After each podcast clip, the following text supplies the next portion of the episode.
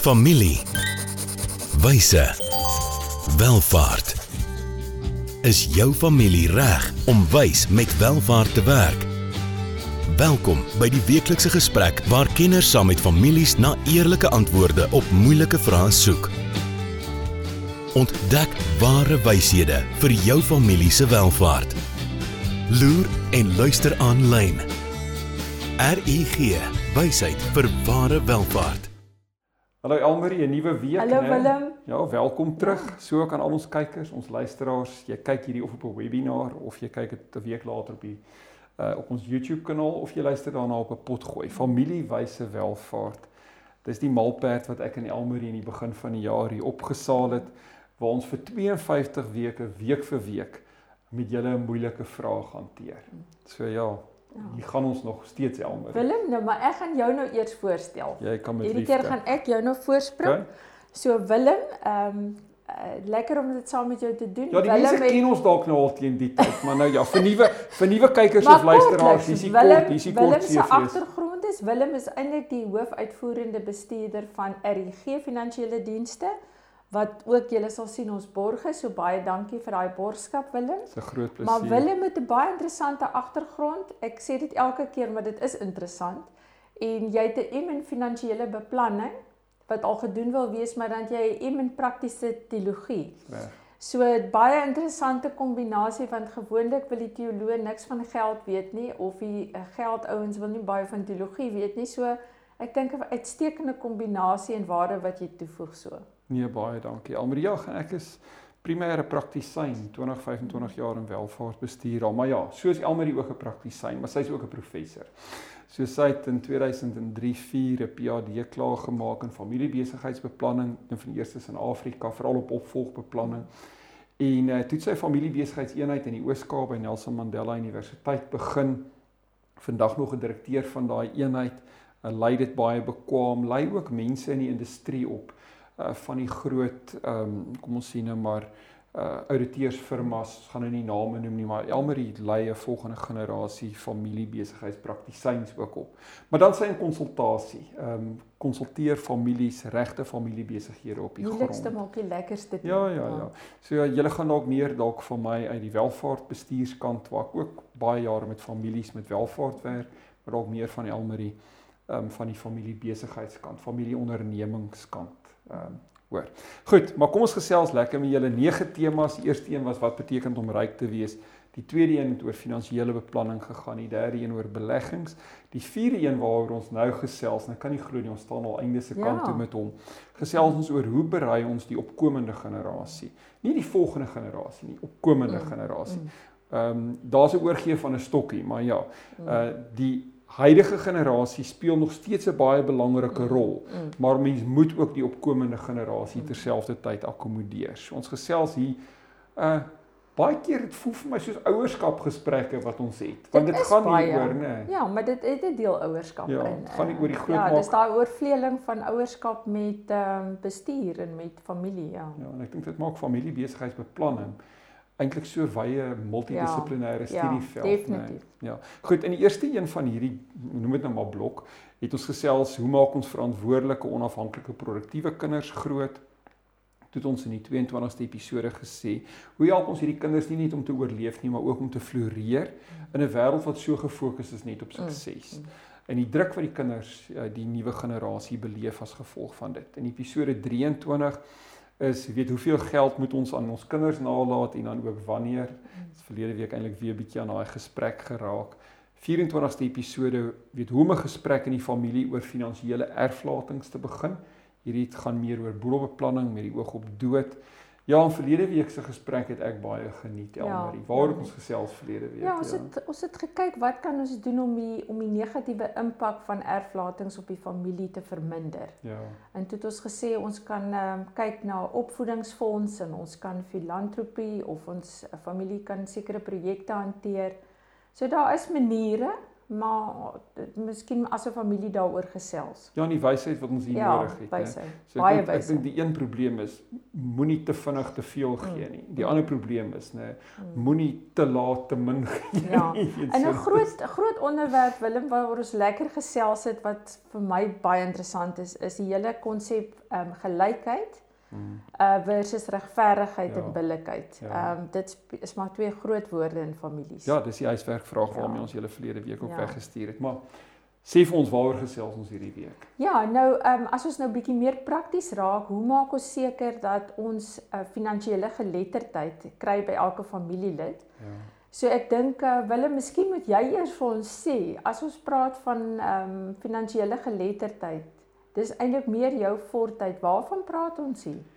Jy weet Elmarie, ehm um, ek het oor die jare gedink, jy moet vir kinders rekeningkundige beginsels leer. Hulle Mm. moet die verskil tussen 'n debiet en 'n krediet verstaan en al die goed en hoe belangrik daai konsepte en begrippe ook al mag wees. Gaan dit hier oor waardes. Elke kind het 'n geldstorie wat baie jonk gevorm word. En wat hulle in hulle ouers se gedrag waarneem, is gedrag wat hulle baie keer vir hulle self aanneem. So dis terug na daai ding van die waardes, do. ja, Ja. more met more met more um scored than taught, Mm, né? mm. So ek dink as as ouers hier na ons luister, um as ek amper hierdie episode in een sin kan opsom, gaan dit oor daai ding. Ons is terug by die ou ding van waardes Mm, weer, maar um, ons gaan dit lekker uitpak soos wat ons gaan. Wat is jou wat is jou kort kort opsomming uit? Ja, Waar kom geletterdheid ek kom vandaan? presies uit dieselfde hoek Mm. wat jy kom. Ek het ook al die jare omdat ek ook maar uit die finansiële kant uit kom, het ek ook gedink finansiële let- geletterdheid is kinders moet weet hoe stel jy 'n balansstaat Mm. op en 'n inkomste staat. Hmm. Maar dis eintlik die maklike deel. Die maklik Ja. ja. presies waaroor ons verlede week gepraat het, is daai waardes Ja. en die bagasie wat jy baie keer ehm um, saamdra uit hoe jy groot geword het of baie arm of baie ryk Ja. en ehm um, ja, so ja, ook ook eintlik kompleks. So Nee, ja, is. my my opinie van finansiële geletterdheid ook baie verander Mm. oor die oor die laaste aantal jaar. Ja, ja. Goed. Ehm um, ja, in in die werk waarop ons swaar steun hierso is 'n navorsing uh, wat deur Coventry Edward Pitt geskryf is en ehm um, sy het geskryf raised healthy, wealthy and wise. Mm. En dit is eintlik lekker om so amper opskrif van 'n stuk navorsing Ja, en werk te lees. Ja. Want weet ons ons fokus baie keer so op die gevaarlike kant van welvaart. Jy weet dit is weet lei jou in die Mm. verderf in en Mm. weet maak ehm um, spoiled brats en trust babies. Weet ons gebruik hierdie Mm. taal baie. Mm. Maar hier's 'n positiewe kant ook daaraan dat Ja. as mens intentioneel met kinders van jonks af werk en hulle verstaan dat daar's welvaart, kinders is nie dom nie. Mm. Ehm um, hulle weet baie vroeg al as hulle in welvaart groot word Mm. dat ehm um, hulle is, is in 'n ander situasie as kinders aan die ander kant van die Mm. spoor. So ons kan nie r- welaf wees en Mm. maak asof ons arm is nie. Mm. Ehm um, ons moet verstaan dat ons welaf is Mm. uh vir mense wat gelukkig is en dalk geseënd is en dalk hard gewerk het of weet met die regte gene gebore is of wat ook al, maar mense in welvaart moet verstaan dat hulle kinders is nie dom nie, hulle weet daar is welvaart, Mm. Maar hulle sit met 'n baie groot uitdaging om hulle Mm. kinders te leer uh en eintlik hulle kinders op te voed, geletterd te kry, finansiëel Mm. geletterd te kry. Ja, om en in daar's hierdie eintlik welvaart- soveel wonderlike geleenthede Mm. as mens die geld het, jy weet, Ja. om ehm ja, dit is dit gee jou net 'n voorsprong. Maar soos jy al herhaaldelik gesê die laaste paar episodes, dit hang af. Jy kan dit of geld kan of negatief wees, maar dit kan ook baie positief wees. So ek dink as jy dit van die begin af daai waardes reg Mhm. ingestel, dan is dit eintlik fantasties en die families wat die positiewe ding daarvan verstaan, kan van dit verstaan Ja. is eintlik ongelooflik, jy weet, wat hierdie mense kan doen, wat hulle kan bereik en weer teruggee. Uh ja, so ek sien uit. Ja, so ek dink ehm um, dit hoef jou nie geld te kos nie. Terugvoer wat ek kry en ek wil nie ons eie sterkte hier prys nie, maar ehm um, families wat hierdie na kyk op YouTube Mm. of selfs hierna luister op podcast en week vir week met die vraag werk wat ons Mm. vir hulle gee, of dit eenmal 'n maand in 'n familievergadering of dit meer op 'n informele manier is, ehm um, groei baie aan hierdie proses. En dis aanlyn, dis gratis, dis verniet. So Mm. ja, Ja, wonderlik. leer saam met ons hier uit. Wonderlik. Goed, so wat is finansiële geletterdheid? Ek dink dis die vraag wat wat 'n mens dalk mee moet begin. En eenvoudig kan ons dit antwoord dat iemand en hierso praat ons eintlik van elke familielid, van die kleinste tot ja, Mm. oupa en ouma kan ook nog Mm. leer. Mm. Moet toegerus word om die waarde van 'n rand of 'n dollar of 'n yen of 'n sixpence te verstaan, Mm. né? Mm. Moet die waarde van geld verstaan. Ehm um, hulle moet verstaan dat jy kan nie meer bestee as wat jy verdien nie. Mm. Mm. Dis 'n baie baie basiese finansiële Mm. geletterdheids 'n beginsel. Dan ehm um, moet hulle verstaan dat geld 'n bepaalde plek het. Ek dink ons het veral in ons eerste paar episodes baie sterk gesien dat geld nie vir jou geluk kan koop Mm. nie. So mens Mm. kan ehm um, mens kan van die luksehede van welvaart geniet, maar weet navorsing in die sielkunde wys ook vir ons dat baie keer ehm um, kry jy in daai spasie ook maar nog steeds Mm. mense wat Mm. depressief is, wat selfmoord Ja. pleeg en wat wat Ja. sielsongelukkig is. Of wat die lottery wen dan dan alles verloor binne 'n paar Ja, maande. ja. Jy weet so, dit gaan geld kan nie vir jou geluk koop nie. Ek dink Ja. dis 'n belangrike beginsel van geletterdheid. Goed. Maar kom ons kom terug na die waardes. So, jy weet kinders leer hoofsaaklik Mm. leer geletterdheid. Ja, Mm. kinders stel hulle finansiële geletterdheid hoofsaaklik op deur te kyk hoe hulle ouers geleef het. Mm. So as hulle ouers sente omgedraai het, finansiëel verantwoordelik gewerk het, begrotings uitgewerk het, kinders kinders stel dit beslis op. Mm. Hulle luister ook na dit waaroor hulle ouers praat. Mm. Uh, weer die gesprekke tussen pa en ma, Mm. gesprekke dalk binne die familie besigheid. Uh, weet hoe word daar oor geld gepraat. Mm. Hulle kyk ook wat hulle ouers koop Ja. en nie koop nie. Ja. En as die ouers koop, hoe neem hulle daai besluite? En as hulle dalk besluit om nie te koop nie, Mm. weet hoe neem hulle hoe neem hulle daai besluite? Ja, Ja. dis baie. Ja, so dis moeilik nie want um, ek het nou die dag 'n program gekyk. Ek gaan nou nie die name noem nie, maar dit is 'n bekende boek wat verkoop is. En toe hulle nou um, spesifiek met die met die joernalis gepraat wat die boek geskryf het. En die hele kwessie van ou geld versus nuwe Mm. geld en dat uh, nuwe geld baie keer flashy is. Jy weet Mm. terwyl die ou geld is eintlik jy weet dit dit, dit word mooi bestuur. dis meer beskeie. En dit is ja, ja, Mm. dis altyd vir my interessant. Jy weet, so Ja. dis weer waar daai waardes vandaan kom en daai ja, Ou geld gee jou ook baie keer anoniem ja. en wil Baie, nie, wil baie nie wil nie en wil nie en wil Nee, nie. glad nie. Ja, Ja, Ja. dis interessant. daai ou beginsel van laat jou linkerhand nie weet wat jou Ja, regterhand ja. nie as wysheid daarin. Goed, so ons sien ons kom terug na die beginsel Elmarie dat waardes, weet binne families en Mm. familiesisteme is die sleutel. Mm. Maar ek dink en dis een ding wat ons almekaar ook probeer sê is daar is nie hierdie cookie cutter Nee. weet oplossing nie. Elke familie is uniek. Die persoonlikhede binne daai familie, daai familie se unieke omstandighede se familiebesigheidsgeskiedenis, Mm. jy weet, hulle pad met geld verskil en Mm. hierso kom dit terug na die familie moet onderskei. Hoe gaan hulle hierdie waardes oordra Mm. na die volgende Mm. generasie? En ehm um, ja, hulle moet die wysheid Mm. kry om in hulle stelomstandighede die regte ding te doen. Ja, en en um, ons het nou oef, kan nie eens meer onthou wanneer nie, julle in die begin het ons ook gepraat oor storievertelling. Ja. En ek dink storievertelling is in hierdie opsig ook belangrik. Jy weet om miskien vir die volgende geslag te vertel, jy weet hoe dit gegaan by oupa en ouma en dalk ook verduidelik vir die kinders hoekom doen ons dit so en Ja. jy weet hoekom is daar verandering in ja, 'n gesprek, 'n oop gesprek is vir die kinders ook altyd interessant. Nee, As hulle te jonk is, sê hulle ag man, maar daar kom tog 'n stadium wat hulle jy weet luister daarna. Goed, ons gesels lekker oor finansiële geletterdheid in families, in familiebesighede en al die wysheid wat ons nodig het om met die welvaart te werk. Ons neem gou 'n kort breek. Dankie aan RGG wat hierdie vir ons borg. Hoe gaan dit met jou geld sake? En met jou? Jy sien, in die soeke na wins vergeet jy soms om jou beleggings met jou waardes te belyn. En dis wanneer dinge begin skeefloop. So, het jou beleggingsportefeulje waarde en ook waardes. RUG Adviesdienste sorg dat jou beleggings by jou pas, sodat jy trots kan wees op elke maatskappy waarin jy belê. Hoe jy geld maak, maak saak. Belyn jou beleggings met jou waardes. Kry jou finansies op koers met 'n persoonlike padkaart na ware welvaart. RUG. Wysheid vir ware welvaart. Ja, ons is terug na ons handelsflits breek. Dankie aan RGG wat hierdie vir ons borg. Besoek hulle gerus ook op hulle webwerf rg.ac.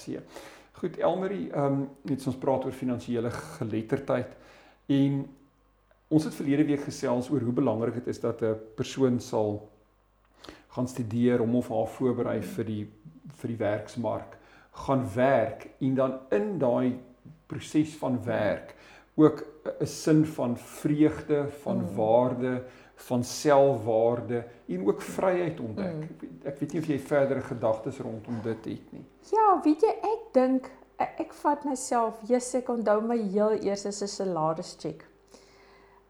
Dit was my min, maar daai absolute jy voel skatryk.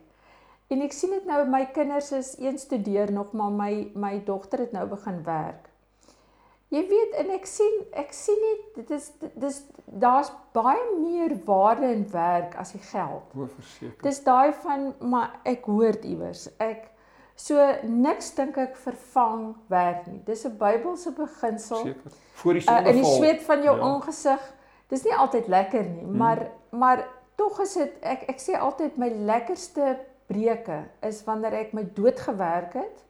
Want dan nou ek ook baie lekker vakansie ja. want dit dis daai uh, sin van maar ek het iets bereik en ek hoor iewers en ek inter het interaksie met ander mense. So ek dink ja, op, op, jy sal nou baie meer weet uit jou ja. agtergrond dit, maar ek dink daar's soveel meer aan die feit dat ek dat ek iets bereik het, dat ek jy weet iets sien groei, dat ek hard gewerk het as net die finansiële waarde daarvan. Ja.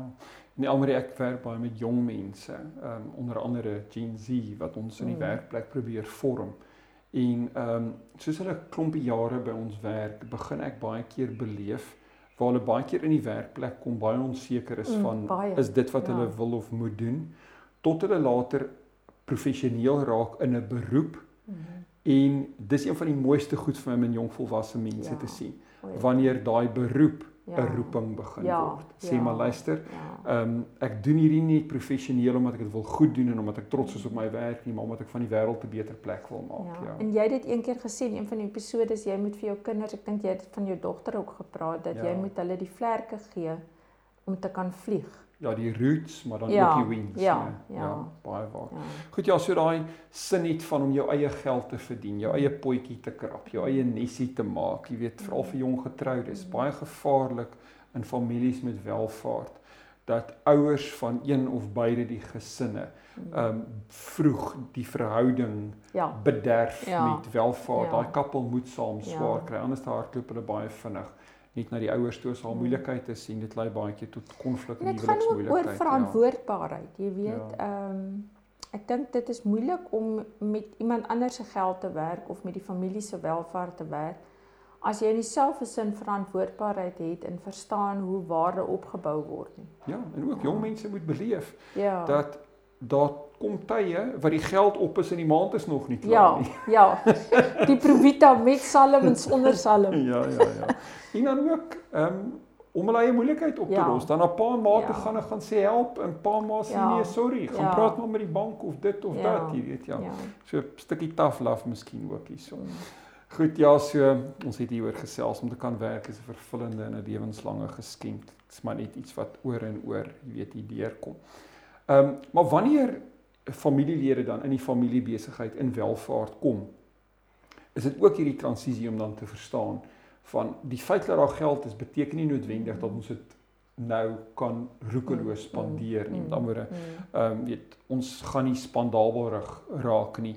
Ehm um, wanneer ons dit gaan spandeer, gaan ons dit goed spandeer en ons gaan seker maak dat elke rand wat ons spandeer maak 'n impak en maak 'n verskil. Maar dit is ja. hoekom ons gaan later uh, in detail in die volgende blok daaroor praat, maar dis hoekom iets soos 'n familievergadering so belangrik is, want Weet jy as jy nie aktief in die besigheid betrokke is nie, verstaan jy nie altyd dat daar nie geld is nie. Jy ja. sien die uiterlike kant van rykdom in die geboue en die voertuie. Maar jy sien nie die oordrag van die lenings. Ja, jy sien nie die ja. ander kant ja. daarvan in hoekom daar miskien op 'n persoonlike vlak meer beskeie gelewe word nie. Maar as jy dit kommunikeer aan almal, jy weet 'n beskeie is ook maar 'n relatiewe begrip. Hmm. Maar uh, dit is belangrik dat elke familie sal weet, jy weet, waar's ons vlak waar ons ehm um, jy weet kan sê okay nou kan ons nie maar dat hulle dit kommunikeer. My ervaring is baie keer en ek weet nie miskien kan jy ook sê Willem dat die onaktiewe familielede het nie altyd begrip daarvoor tot hulle saam om 'n tafel sit en hulle sien maar wat is eintlik reg op die grond aan die gang. Ja. Dan is daar definitief tog meer begrip. Nee, Uh, verseker. ek weet nie wat is jou ervaring? Nee, Elmarie, ek het baie baie Mm, dieselfde mm. ehm um, weet ervaring. Goed, so dan moet dankbaarheid gekweek word, weet vir die geleenthede wat geld hierdie familie of die Mm. familie besigheid bied en dat mense nugter bly in die proses Mm, en weet net die mm. nodige perspektief hou. Dit kan vir klomp jare baie goed gaan in 'n familiebesigheid en dit markkragte in die industrie kan so vinnig draai en verander teen daai Mm, besigheid mm. dat daai besigheid baie vinnig in die moeilikheid kan raak, jy weet. So ehm um, Maar jou jou eerste ding, die hele tema van hierdie blok is hoe maak ons verantwoordelike kinders groot? Ja. So, maar nie trust babas en entitled kinders nie. ja. Maar daai is baie belangrik om perspektief te behou. Ehm um, dis iets waarmee ek worstel as 'n konsultant. As ek met individuele familielede ehm um, praat en 'n kind bly op 'n 3.5 miljoen rand se landgoed of in 'n huis en dan kla hulle. Hulle kla verskriklik oor wat hulle nog nie gekry het nie. En dit is waar daai perspektief inkom. Ek dink baie keer het jy net iemand nodig, maar dis nogal iets waarmee ek worstel. Is baie keer het jy daai entitled volgende generasie. En om dit om te draai en om dit mooi te sê, maar hoor jy's besig om perspektief te verloor. Jy het alreeds baie gekry en jy sit eintlik, jy weet, um, om daai perspektief te bou, maar weer eens dit kom terug na waarde en jou Hmm. kommunikasie van 'n van 'n klein ouderdom af. Ja nee, daar kla jy met baie meer as 'n wit brood onder die arm, Ja, nê. ja. Goed, so ehm um, dat families ook ons het gepraat oor dat hulle nie spandabel Mm. sal wees nie, nie sal verkoos nie. Ek dink is baie belangrike beginsels van van finansiële geletterdheid. Ag Elmarie, ons kuier so lekker. Ons kan so lank oor hierdie goed verder gesels, maar ja, ons is ook bewus van ons kykers se tyd, ons Mm. luisteraars se tyd. Ehm um, ons wil vir julle 'n vraag los wat julle volgende week bietjie mee weet moet gaan werk. En uh, hierdie kom terug na ons geldstories, maar ons wil hê julle moet as familie uh, en ook as individue binne die familie en familiebesigheid bietjie gaan dink oor hoe jy weet in jou lewe uh, beginsels oor geld geleer het, maar Mm. hoe is jou finansiële geletterdheid gevorm en watter van daai ervarings was vir jou die waardevolste Mm, geweest? mm, mm. Ehm Interessant. Ek dink dink dink 'n bietjie Mm. ehm um, daaroor. Ehm um, 'n staaltjie uit ons dogter se kinderjare en sy gaan my hooplik vergewe as ek hierdie op die lig deel, maar ehm um, daar ek kan twee spesifieke insidente onthou waar sy as 'n klein dogtertjie goed gebreek het. En ehm um, en dit was uh, ek dink een keer in 'n gastehuis en een keer by vriende. Uh een keer kan ek spesifiek onthou sy het 'n DVD gebreek. Per ongeluk toe sy dit uitgehaal het, sy het nie verstaan hoe werk dit nie. En die ander keer was 'n faas gewees. En hoe sy moes na daai mense toe gegaan het en vir hulle die gebreekte goed vat. Sê sorry, ek het hierdie gebreek. Wat skuld ek julle? Weet daai daai les, daai les net daar uit, maar dit gaan oor Ja. oor die waardes, né? Ja. Dit gaan oor daai beginsel wat oorgedra Ja. word. Hier het nou iets verkeerd gegaan. Ja. Ek kan hierdie nie letterlik of spreekwoordelik onder die mat invee maak of hier niks gebeur het nie. Ons moet met die gevolge van die Ja. goed nou hier deel, ja. ja. So sy het 'n belangrike les daar geleer. Goed, Elmarie, ons laaste sessie in hierdie blok is dan nou volgende week. Ehm um, waaroor gesels ons? Ja, dis vir my 'n bietjie meer 'n ingewikkelde um, onderwerp, maar hoe behou ons die balans tussen individualiteit en familielede Mhm. kweek, maar ook um, saam kyk na wat is ons gedeelde visie. So Ja. hoe bring ons daai twee bymekaar? Ja, dis die ek, die individu Ja, en die ons. ons. Ja. Ja, ons gaan lekker daaroor Ja. gesels.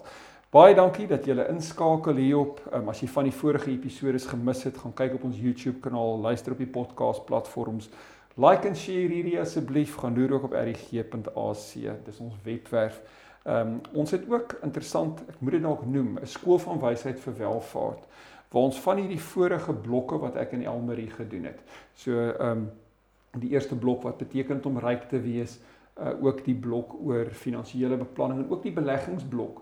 Daai drie blokke is dan nou reeds as Hmm. kursusse klaar gebou. So jy hoef nie na die individuele episode te gaan kyk nie. Jy kan ook as jy 'n bepaalde onderwerp belangstel, Hmm. soos beleggings of wat ook al, kan jy na 'n totale kursus gaan kyk. Ons gee op die einde van die tyd vir jou sertifikaat uh wat jy trots by die familie mee kan gaan Miskien moet bring. ek en jy dit aan die einde bywoon Willem en Ja. kyk of ons dit sal O, deurkom. ons gaan ons gaan baie ons gaan baie bloos vir al die foute en ja, ehm tonknope en alles. Maar ja, ons geniet dit om hierdie saam met julle te doen. Ons leer net soveel saam met julle. Elke familie die wysheid vir sy welvaart. Baie dankie Willem. Dankie almal. Volgende keer gesels ons verder oor wyshede wat families nodig het vir ware welvaart. Familie. Wyse. Welvaart.